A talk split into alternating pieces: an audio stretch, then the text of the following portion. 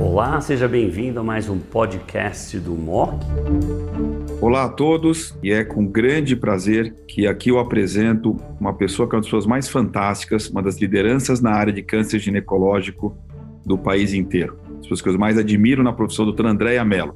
Andréia Mello, todos vocês conhecem, mas ela é uma das coordenadoras de pesquisa do INCA, ela é a coordenadora de pesquisa do Grupo EVA, no qual eu tenho a felicidade de presidir essa gestão. Ela também ela é do Grupo Oncoclínicas. E ela vai falar sobre semiplemab, no tratamento do câncer de colo de útero. A Andrea foi uma das maiores recrutadoras mundiais desse estudo.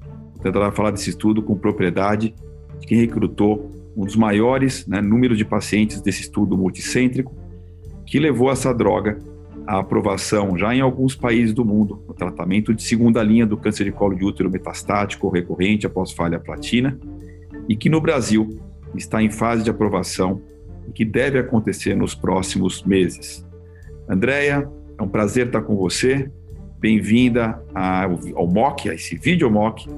E aí eu estou esperando uma apresentação não só de quem sabe tudo da literatura, mas de quem teve uma participação muito ativa e relevante nesse importante estudo pivotal de semiplimab. Olá, Maluf, muito obrigada pelo convite e pelas palavras na apresentação. Muito satisfeita de participar desse vídeo MOC pela primeira vez desse estudo com 600 pacientes, um pouquinho mais até, ele mostrou que semiplimab versus quimioterapia foi positivo em todos os endpoints.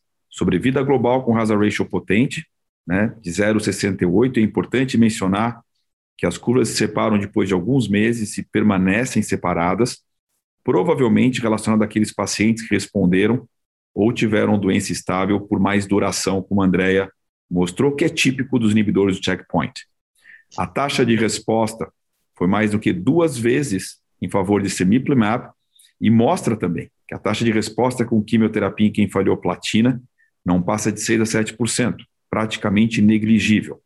Qualidade de vida foi melhor, o que é de ser esperado, outra vez pela eficácia da droga e pela boa tolerabilidade, sem nenhum sinal de efeito colateral novo em relação aos estudos passados com semiplemab, incluindo também o tratamento de alguns tumores de pele, no qual essa medicação eh, foi aprovada em vários locais, incluindo também no nosso meio. Portanto, essa é a segunda linha oficial de tratamento. Lembrar que, no passado, a gente tinha estudos com imunoterapia, no caso, o estudo mais importante era o Keynote 158, com 98 pacientes que receberam a pembrolizumab a taxa de resposta foi de 12% para a população total e 14% para aqueles 83% que era PDL positivo. Portanto, essa era a maior evidência de imunoterapia naquele momento, mas que não levou a Pembro ser aprovado na segunda linha, porque era estudo de fase 2 e braço único. Portanto, esse é um estudo, por ser fase 3 e alto nível de evidência, que vai levar a Simiplimab a ser aprovado nos próximos meses no nosso meio, uma importante arma outra vez em pacientes que falharam tratamento baseado em platina, com ou sem bevacizumab. No estudo que a Andrea participou, metade havia recebido bevacizumab, metade não. Provavelmente a metade não recebeu, foi por questões logísticas, muito mais por alguma contraindicação. Acho que é importante também mencionar que nós temos agora um estudo na ESMO, que foi a sessão plenária da ESMO, que é o estudo que avaliou uh, o imunoterápico pembrolizumab na primeira linha né, um estudo que teve uma publicação do New England e que também mostrou que pembro, agora na primeira linha, foi associado à quimioterapia com ou sem bevacizumab, a também um aumento de sobrevida global em relação à quimioterapia com ou sem bevacizumab, mas sem pembrolizumab, e obviamente isso vai fazer um shift no tratamento imunoterápico em fases mais precoces da doença. E por último, um rápido comentário, eu tenho um agradecimento especial à Sanofi, esse é um, um, pouco do meu conflito de interesse, porque a Sanofi, a Ventis e a Regeneron vão uh, passar a apoiar iniciativas importantes com essa droga em tumores HPV positive, uh, do grupo EVA, uh, do grupo LACOG e dos nossos centros. Então, é, é uma empresa que vem outra vez investindo em pesquisa, em pesquisa importante na América Latina, no qual a Andrea e eu e outros investigadores vai ter oportunidade de participar. Eu encerro aqui André, algum comentário adicional dessa tua brilhante apresentação?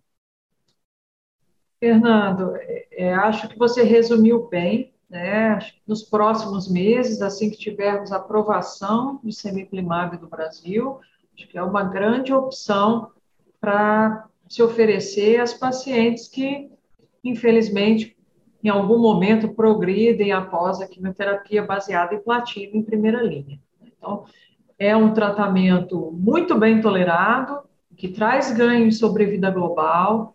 É, vamos ver como vem a aprovação é, de, de semiplimab, de acordo com a expressão de PDL1, se vem para todo mundo, se vem especificamente para algum subgrupo, mas de fato, uma medicação de muito fácil uso, com um resultado muito interessante para uma parcela importante das pacientes tratadas, né? Numa situação que até bem pouco tempo não havia qualquer opção terapêutica que trouxesse um ganho sabidamente positivo em sobrevida global.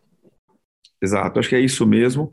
E lembrar que essa é uma situação muito grave, como a Andrea mostrou, a sobrevida na segunda linha em câncer de colo de útero é pior que sobrevida em câncer de pâncreas, e a taxa de resposta com que a gente tinha é da ordem de 6%. Portanto, essa é uma incrível e boa novidade, e a gente fica feliz e espera poder lançar a mão dessa medicação o mais breve possível. Andréa, muito obrigado.